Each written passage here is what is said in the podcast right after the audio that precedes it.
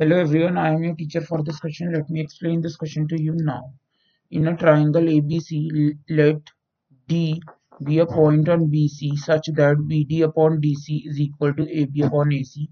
Prove that AD is the bisector of angle A.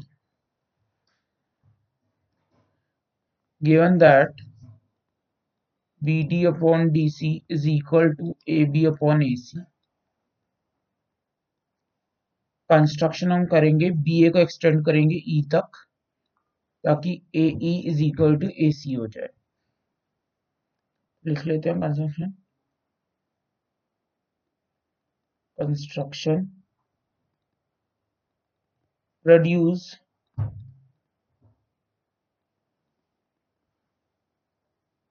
B A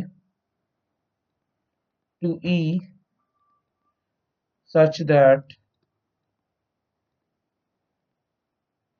AE is equal to AC.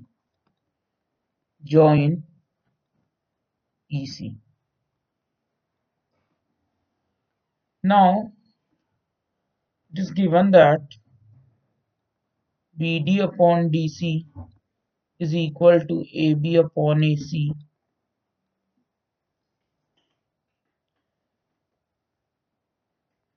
We can write BD upon D C A C की जगह हम A E e को replace कर सकते हैं क्योंकि वो equal है।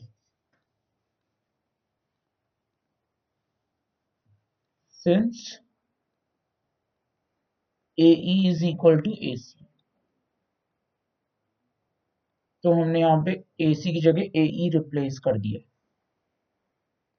This implies DA is parallel to CE. Converse of Thales theorem. Converse of Thales theorem.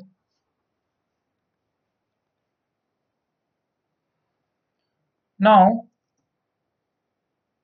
we will give some name of angle angle 1 angle 2 angle three and angle four अब हम देख सकते हैं कि angle two is equal to angle three होगा।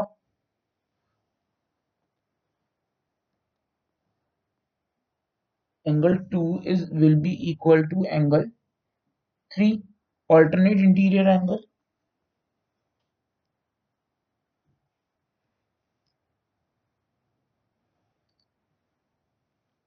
angle 2 is equal to angle 3 alternate interior angle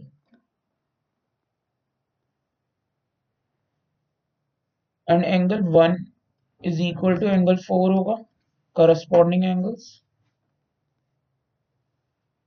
corresponding angles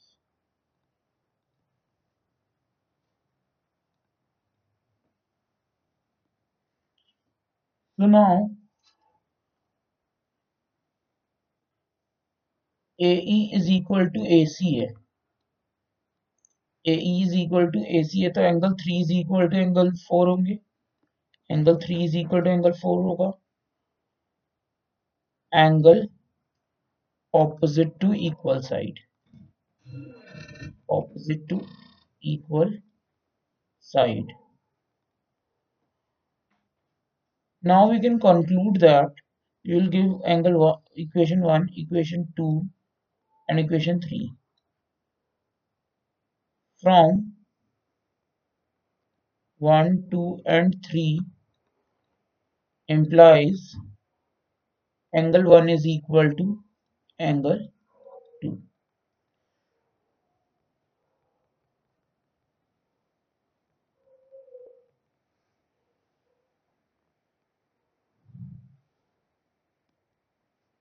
So now we can, since angle 1 and angle 2 are equal, it implies that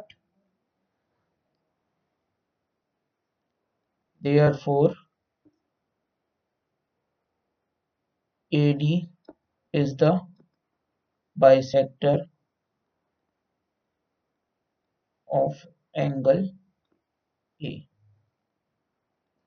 That's it. I hope you understood the explanation. Thank you.